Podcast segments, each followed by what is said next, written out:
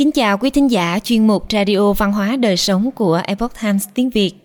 Hôm nay, chúng tôi hân hạnh gửi đến quý thính giả bài viết của tác giả Đan Thư có nhan đề Giải mã Israel phần 10 Kinh Thánh, cuốn hộ chiếu quốc tịch vô hình.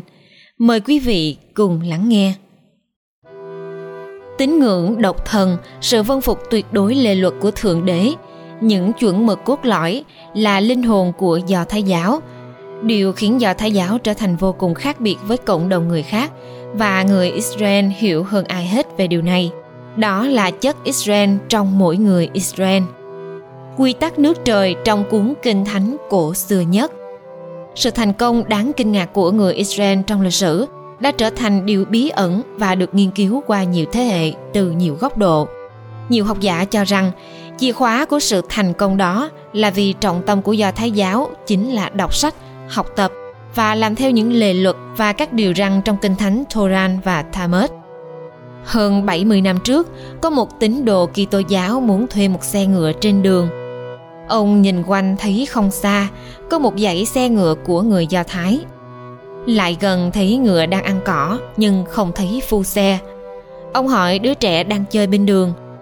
Người phu xe đâu? Đứa trẻ đáp, ở trong câu lạc bộ phu xe. Tín đồ Kitô giáo đến câu lạc bộ phu xe ở sân trong. Ngỡ ngàng khi thấy trong ngôi nhà nhỏ, các phu xe đang đọc kinh Talmud. Tuy là phu xe, nhưng cứ có thời gian là lại đọc sách thánh.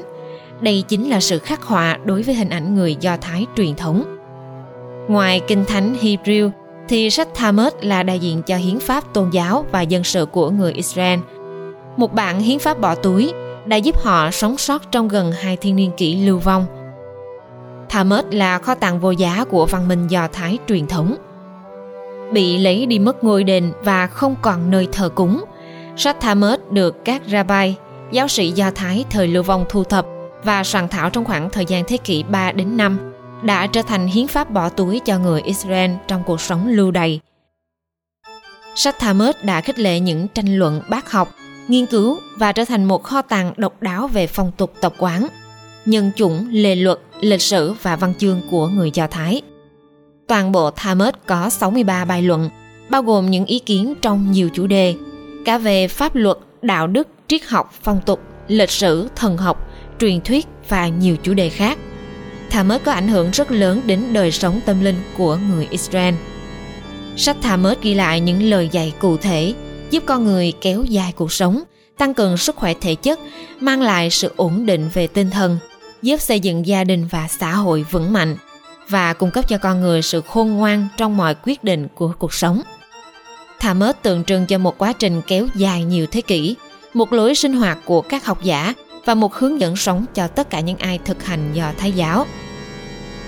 Talmud chứa đựng những lề luật nghiêm ngặt, những tranh luận về đạo đức, minh triết của các nhà thông thái – lịch sử và triết học, những câu hỏi và trả lời, nhận định về những ý nghĩa tiềm ẩn trong kinh thánh, thậm chí cả truyện ngụ ngôn và phương ngôn tục ngữ. Người Israel coi Talmud là kho tàng vô giá của văn minh Do Thái truyền thống.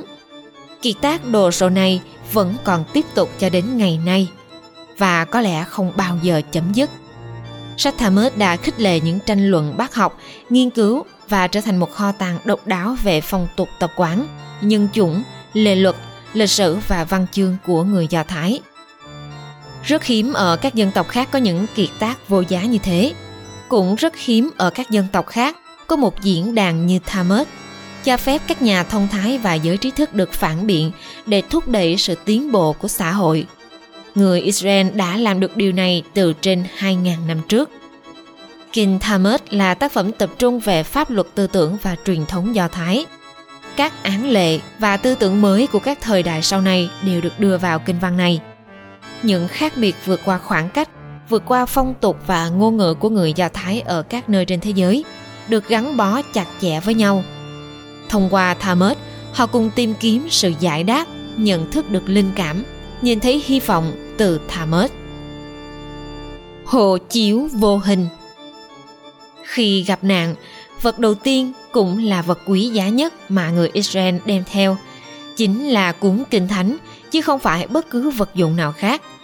Sự sùng đạo khiến người Do Thái phải đọc kinh liên tục, đọc thuộc lâu, đọc ở trong nhà, đọc ngoài đường, đọc ở nhà thờ và khắp mọi nơi. Điều này từng là nguyên nhân khiến người Do Thái bị kỳ thị bởi ngoại giới. Nhưng nó chính lại là vũ khí bí mật giúp người Do Thái giữ được tiếng nói, nhận diện được ngôn ngữ đặc trưng của mình và được truyền từ đời này qua đời khác. Trong những tháng ngày phiêu bạc lưu vong, với cuốn kinh thánh Hebrew, người Do Thái vẫn bảo tồn được nguyên vẹn đặc tính của dân tộc, tôn giáo, ngôn ngữ, văn hóa truyền thống, lịch pháp tộc tục mà không hề tan rã trong suốt hơn 2.000 năm bị bức hại. Đến nay họ vẫn giữ được nét đặc sắc và sức mạnh gắn kết của dân tộc mình. Đó là bởi trong suốt hành trình lưu lạc tha hương đó, họ mất tổ quốc, mất đất đai, nhưng không hề mất đạo. Chúa đã thông qua cuốn kinh thánh mà Ngài ban cho dân tộc Israel giúp cho dân tộc này tìm được một lối thoát cực kỳ phức tạp và nan giải đối với vấn đề ngôn ngữ văn tự. Khi tập hợp lại những nhóm người từ 74 quốc gia trên khắp thế giới, mỗi đoàn người nói một thứ tiếng, viết một thứ chữ, làm sao mà thống nhất họ lại được thành một quốc gia nếu không nhờ một tinh thần lịch sử mãnh liệt và hiển hiện. Sự tập hợp người của 74 quốc tịch, vùng miền khác nhau về hầu hết các lĩnh vực sinh hoạt và xã hội, khác nhau từ văn hóa đến ngôn ngữ, từ tâm lý đến khía cạnh nhân chủng. Đã là một tình trạng mà không một lý thuyết hay tổ chức nào có thể đồng hóa nổi. Trừ phi tất cả 74 loại người đó được hướng dẫn trở về một nguồn gốc chung. Và đến đây, người Israel mới trải nghiệm được sự an bài kỳ diệu của Thiên Chúa dành cho người dân của Ngài cũng như người Israel đã chứng tỏ cho thế giới thấy sự bướng bỉnh, kiên gan bảo tồn truyền thống lịch sử và bản sắc do thái của họ. Việc họ miệt mài đọc kinh, cầu nguyện và biến kinh thánh thành sách giáo dục đã giúp họ giữ gìn thứ ngôn ngữ chung dân tộc, tiếng Hebrew. Bởi thế, cho dù người Do Thái có lưu lạc khắp nơi trên thế giới, đã nhập quốc tịch vào hàng trăm quốc gia khác, người Do Thái đã dễ dàng tập hợp lại bằng việc phục hồi một thứ cổ ngữ mà trước đây hàng ngàn năm ông cha của dân tộc Israel đã sử dụng. Đó là tiếng Hebrew. Người Israel khắp thế giới luôn thống nhất trong mục tiêu chung là giữ gìn truyền thống. Truyền thống đó bao gồm cả việc giữ gìn tiếng Israel.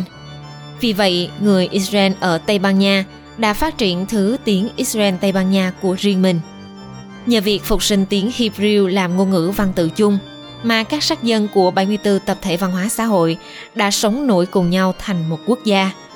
Nếu không nhờ truyền thống sùng đạo, tinh thần lịch sử, giúp làm sống lại tiếng Hebrew như một mẫu số chung giữa tất cả những toán người phức tạp nhất và đầy dị biệt.